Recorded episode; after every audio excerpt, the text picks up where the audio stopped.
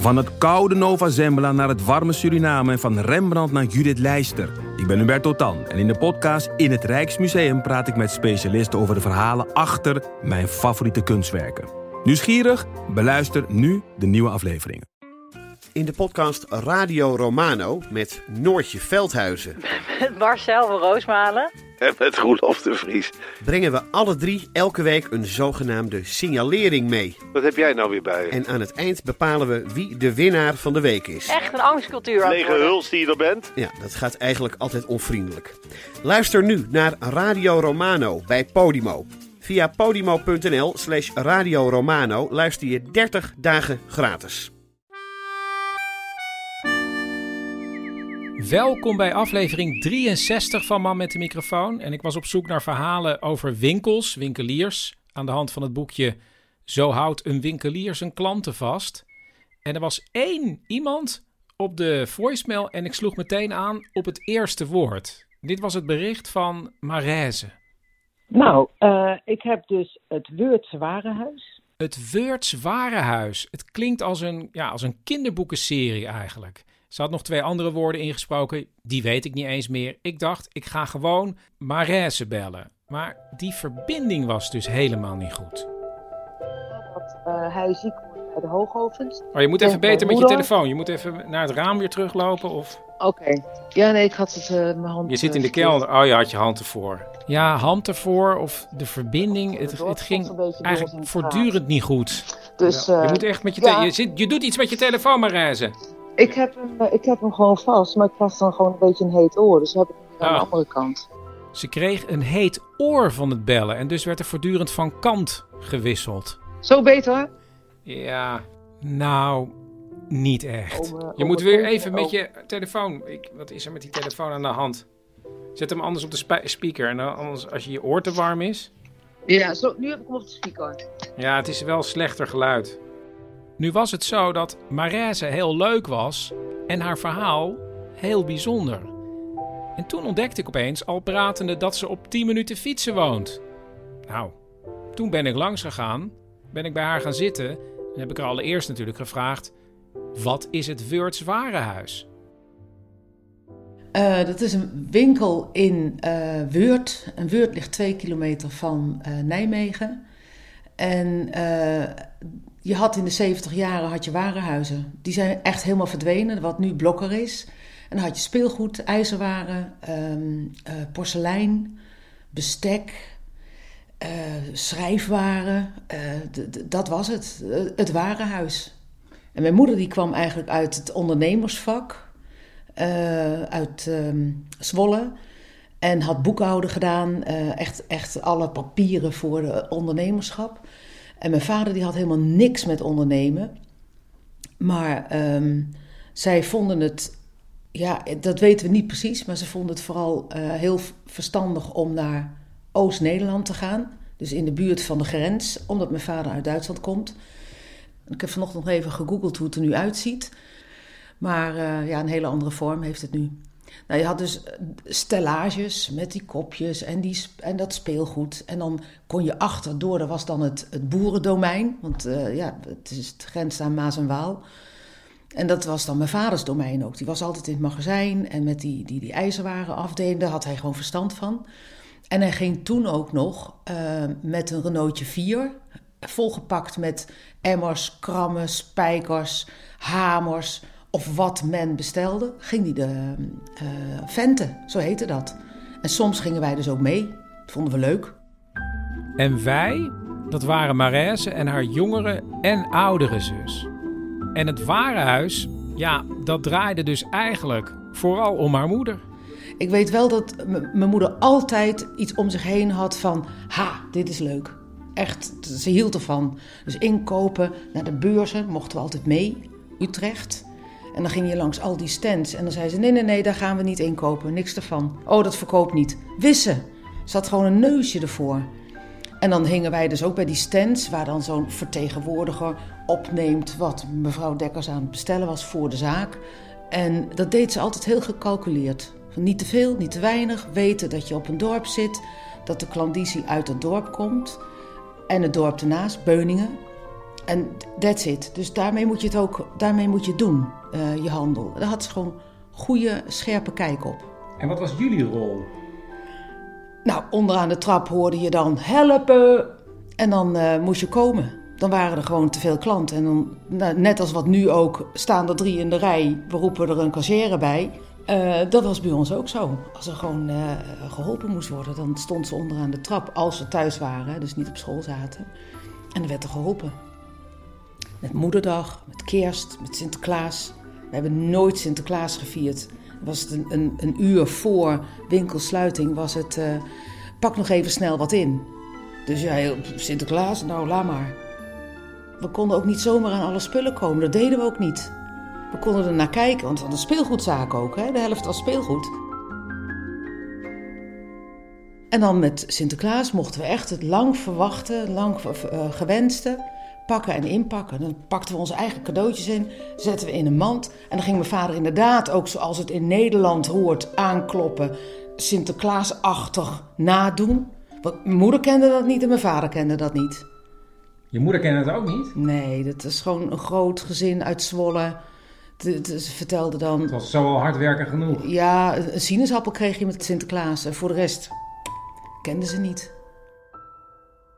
Achter het Wurts Warenhuis zit een verhaal verborgen. Want zoals Marijs al vertelde, verhuisde ze niet voor niets naar de grens. En dat heeft alles te maken met de levensloop van haar vader. Ehm, waar het begon. Ja, mijn vader wordt geboren eh, op een Duitse boerderij eh, in de buurt van Venlo, aan de Duitse kant. Het was een gemengd bedrijf met ook een dekstation voor paarden. Dus ze hadden tophengsten die merries uit de buurt dekten. En het was een grote boerenfamilie. Dat was een gezin met 16 kinderen, zeven meisjes en negen jongens. En opa was burgemeester van het dorp. En in 33, 34, wanneer de eerste jodenvervolging in Duitsland op gang komt, ehm, vluchten ook de eerste joden naar Nederland. En had je aan die grensstreek had je sympathisanten of mensen die dat gevoel hadden voor de andere mens helpen om over de grens te brengen. Dus Joden kwamen op de boerderij, bleven daar en werden dan geholpen over eh, de grens over te gaan naar Nederland. Door jouw opa. Ja, Dat gaat een paar jaar goed, maar in 1938 wordt de sluiproute ontdekt. Dan wordt opa gearresteerd, zit hij een half jaar vast. En het heeft niet alleen gevolgen voor de vader, maar ook voor zeven van zijn negen zoons. Ja, als represaille worden die meegenomen en onder de wapenen gezet. Dan breekt een jaar later de Tweede Wereldoorlog uit en belandt de vader van Marijze in 1941 als soldaat in Nederland. Dat is in Zwolle en eh, dat, eh, daar hebben de Duitsers over nagedacht hoe ze een eh, vriendelijke, vriendensvolle besatzungsmacht, zoiets, dat ging volgens een plan. Dus ze moesten vooral niet de boeman uithangen. En dat hij dan zo'n mooie jonge boeren, boerenkop heeft en voor zijn regiment brood haalt in de winkel met wie ze afspraken hebben waar ze het brood halen in Zwolle. En dan toevallig dat meisje ziet staan. Ja, dan slaat er eh, vlam in de pan. Twee jonge mensen die elkaar prachtig vinden. En zo is het gekomen, zo is het gegaan. En hij heeft ook nog een, een eh, kennis gemaakt met opa en oma, dus de ouders van mijn moeder. En die zeggen van, ja, dit is een goede jongen, dat zie je zo. En eh, ze staan dus ook toe dat ze dan schrijft met hem. Oké, maar je vader was dus... Hoe lang was hij dan in Zwolle? Een paar maanden of zo? Ja, ik denk een paar maanden. Maar eh, wat weet je over wat... is- wat ze, ze, hoe, ze hebben elkaar ontmoet. Eh, ja, achter de toonbank stond zij. Ja, en ik weet dat hij eh, thuis kwam bij, bij zijn toekomstige schoonmoeder. En dat ze niks deden met elkaar. Dat, dat mocht niet, zo, zoveel woorden weet ik nog wel dat ze dat dan zei. En dat ze gingen wandelen. En dan komt natuurlijk de vraag van... wil jij als Zwolse jonge meid gezien worden met een Duitser in uniform? Dat lijkt mij toch ook iets wat je niet wil. En daarom is het feit dat die Duitser opeens weg moet... misschien helemaal niet zo slecht voor de liefde tussen hen beiden. Want ze worden niet meer samen gezien, dat kan niet. Maar ze kunnen wel samen verder. Door brieven met elkaar te schrijven. Heel veel brieven. Dus van 41 tot 48 uh, hebben ze een briefwisseling. En terwijl haar moeder verder leert in Zwolle en promotie maakt tot boekhouder, wordt haar vader naar het Oostfront gestuurd en bereikt in 1942 bijna Stalingrad. En mijn vader had twee afgevroren tenen. En dat is zijn redding geweest, dat hij daar niet ja, dood, dood gegaan is. Doodgevroren of doodgeschoten. Maar omdat hij dus al die dode tenen had, kon hij terug ja, naar het ziekenhuis. En dan werden ze op de trein gezet en dan gingen ze eerst weer genezen.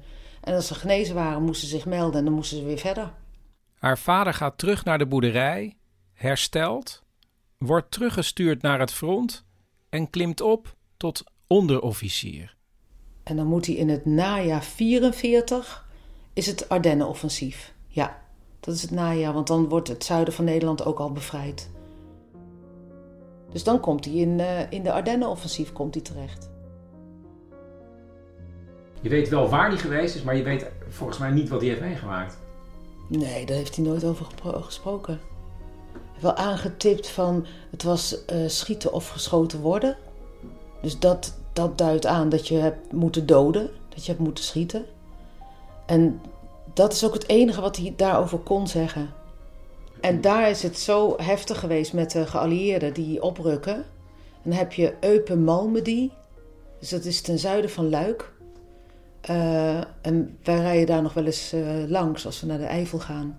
Dus dan probeer ik me altijd voor te stellen hoe dat oorlogsgeweld daar geweest is. En daar schijnt hij tegen de soldaten gezegd te hebben: uh, redden wie zich redden kan. Dus dat betekent dat er ook geen instructies meer zijn en geen bevelen meer zijn. En dat is het signaal dat je ook niet deserteert, maar dat je kan gaan. En dat, dat is gebeurd bij een gedeelte van zijn compagnie. Zijn broer, twee broers zijn op die manier wel vanuit Eupen langs de Rijn noordwaarts naar huis gegaan. En mijn vader die wordt gearresteerd.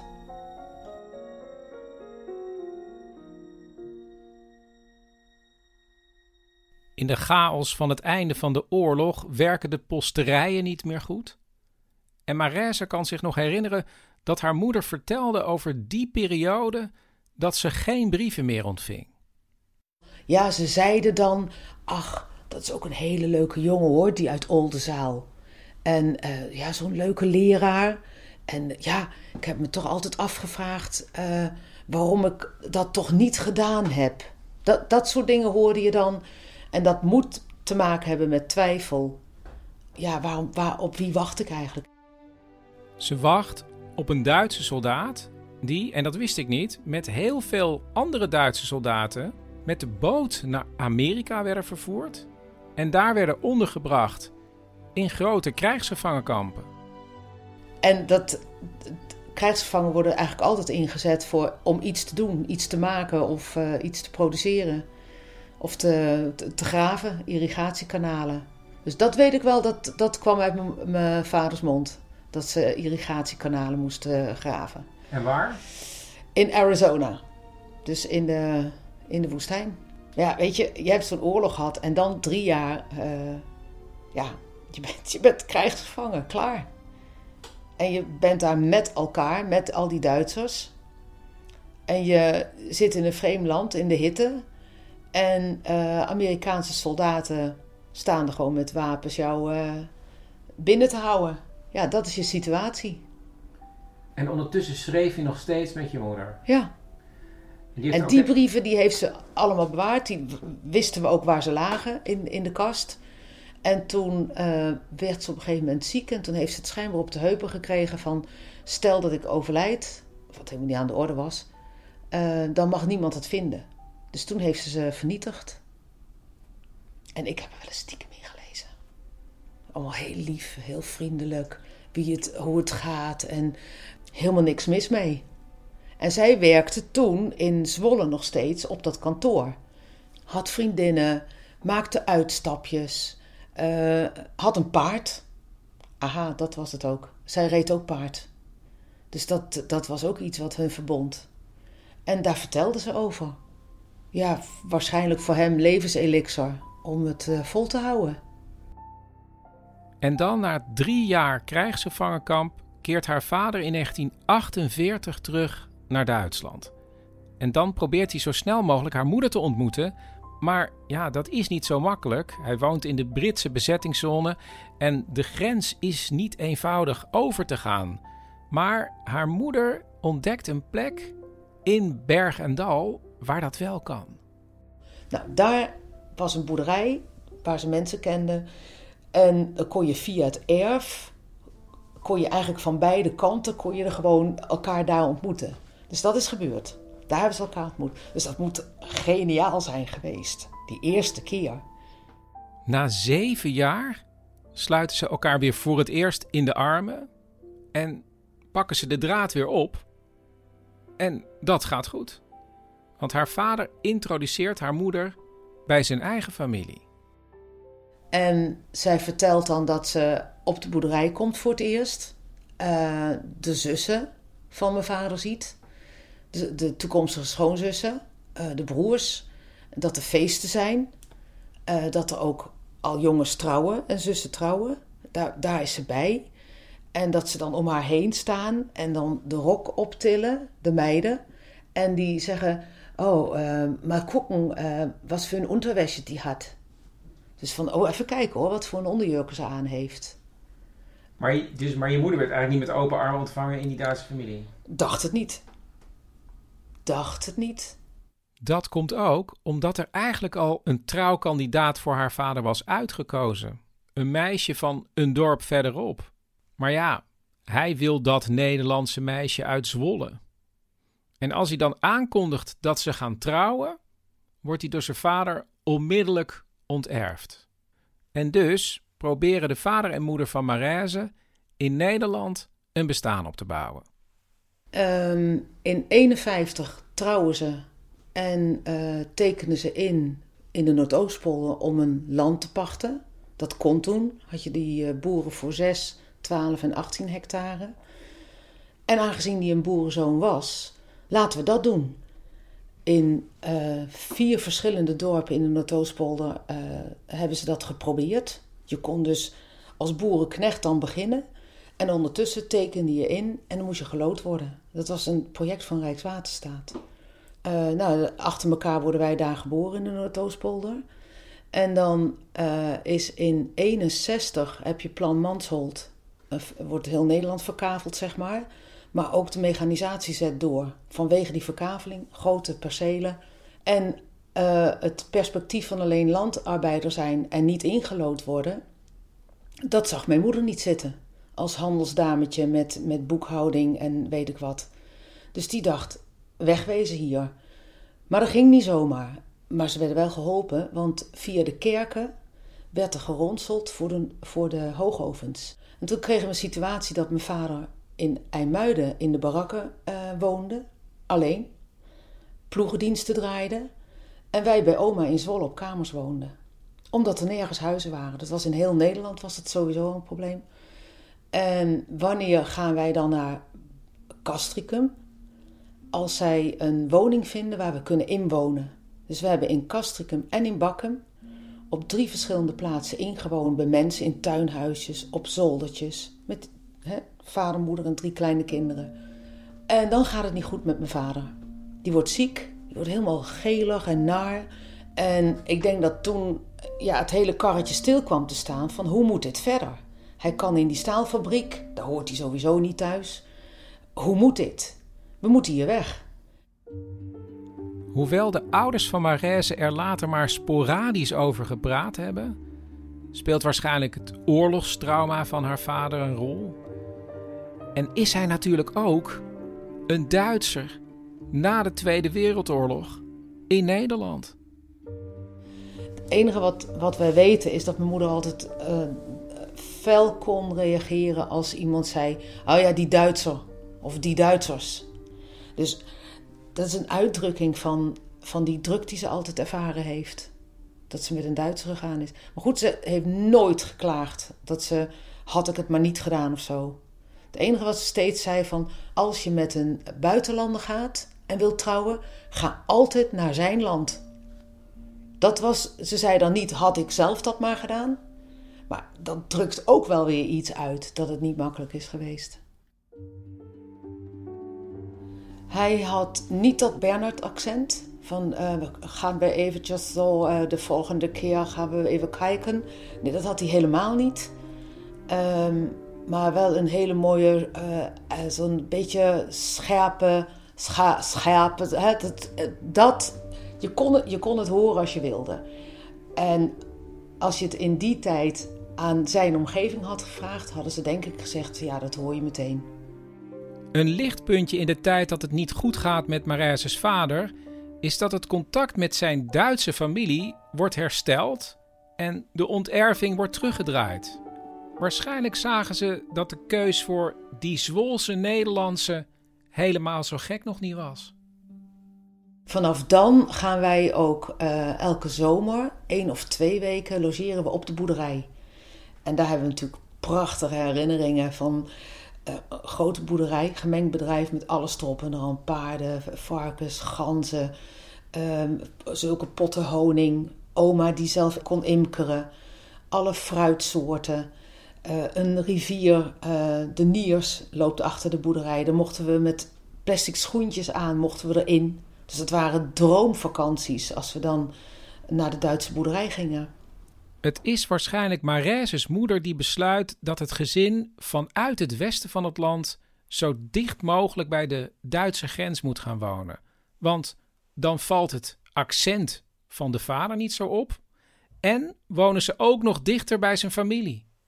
En met de moed der wanhoop is zij, uh, oh ja, via een sigarenboer in Castricum die zegt van, goh, heeft u dat al gezien? He, want schijnbaar was ze dus daar ook al aan het babbelen.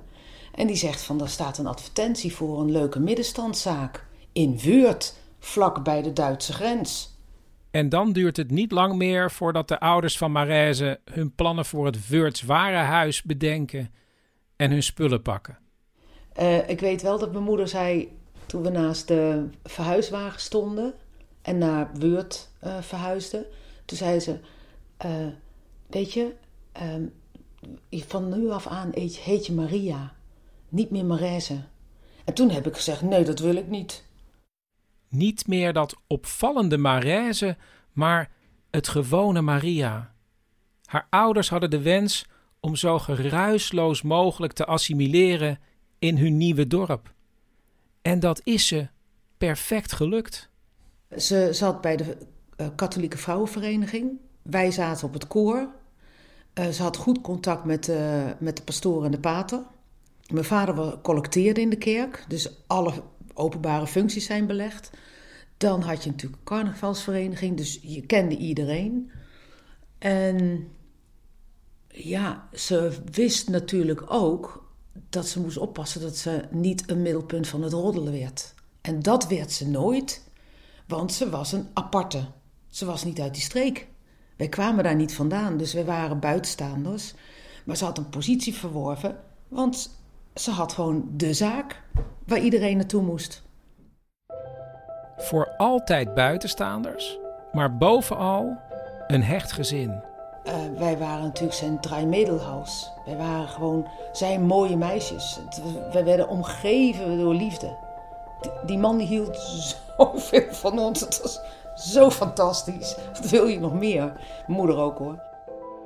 De zaak begon heel klein in 1962, maar wegens het succes konden ze na een paar jaar een nieuwe winkel laten bouwen.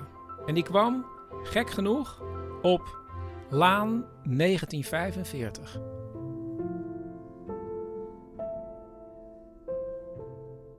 En door de oliecrisis in 1973 uh, eh, ging het gewoon met alle handel schijnbaar slecht. En wij groeiden op en ze vonden dat wij moesten studeren. En toen hadden ze geen opvolger. En ik, ja, ik, ik, kan het niet helemaal combineren, maar iets ging er niet meer goed. Want mijn vader die begon zich weer voor de paarden te interesseren. Waarschijnlijk kon hij het gewoon niet meer aan. Dus daar komt iets van dat oorlogstrauma, denken wij, uh, uh, om de hoek kijken. En eh, toen heeft hij een paard gekocht. Ja, toen was eigenlijk de bier los, of de geest uit de fles. Hij ging steeds naar het paard toe. En mijn moeder die, die deed die zaak. En er was ook nooit een onvertogen woord hoor. Dat werd gewoon volledig ingevoegd. Dat was goed voor hem. Een soort, soort basistherapie, denk ik. Ja. In 1973 wordt het Weurts Warenhuis verkocht en neemt Marijse's moeder weer een baantje tot haar pensioen als boekhouder op kantoor. En mijn vader is paardrijles gaan geven.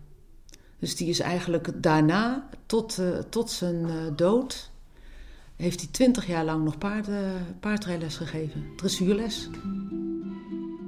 In al die jaren dat Marijse in Weurt woont, wordt ze er eigenlijk nooit op gewezen door mensen dat haar vader Duits is. Dat gebeurt pas jaren later, ver buiten Weurt, op een feestje. Hoe was dat eigenlijk? Jouw vader was toch Duitser? En ik voelde meteen ook de dreiging van wat willen jullie nou van mij? En toen de draad weer opgepakt werd, zei één iemand: Ja, je moest eens weten wat mijn vader in het verzet geleden heeft. De vader van Marijse is in 1991 overleden en in 2017 overlijdt haar moeder. En ik vraag tot slot wat eigenlijk het belangrijkste is wat ze van haar ouders heeft meegekregen. Um, dat het helemaal niet erg is als je de rijen sluit in je, in je gezin. Ik denk dat het gewoon ook heel gezond is. Want het geeft uh, uh, ook bescherming. Je weet ook van, er is altijd een groep uh, waar ik op aan kan. Het gezin. En dat geheimen niet bewust gehouden worden, maar dat je niet anders kan. Dus het meeste heb ik wel geleerd van dat je mensen echt met rust moet laten met hun trauma. Je kan, er, je kan niet verwachten dat ze daar zomaar over praten. Met professionele hulp misschien, maar als die er niet is. Mensen willen geen pijn hebben. Je wil niet, niet pijn naar boven halen. Dat, dat, dat wil niemand. En, en dan ga je dus doorploeteren. Dan ga je gewoon doorzetten en dan ga je je vasthouden aan wat goed is. Dus positief in het leven staan. En, en dat ook echt zien. Nou, dat vind ik een kunst wat mijn vader gewoon had. Ongelooflijk. We, we zijn nog steeds van overtuigd dat ze elkaar fantastisch aanvulden. Ja, echt, echt mooi. Echt een mooi stel samen.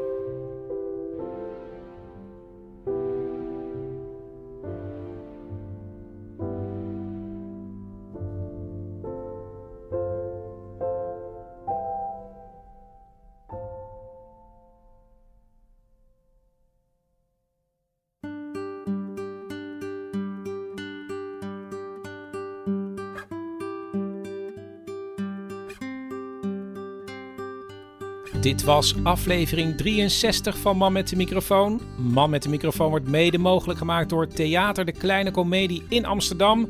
Gun jezelf een voorstelling. Kijk op dekleinecomedie.nl. En mocht je nou denken, ja, ik wil Man met de Microfoon ondersteunen, want ik ben ook natuurlijk afhankelijk van jullie. Kijk dan in de show notes en ga naar de doneerknop. Bij 15 euro of meer krijg je de Man met de Microfoon gids opgestuurd. En geef sterretjes in de iTunes Store, hè? Dat is heel belangrijk. Doen. Tot de volgende keer.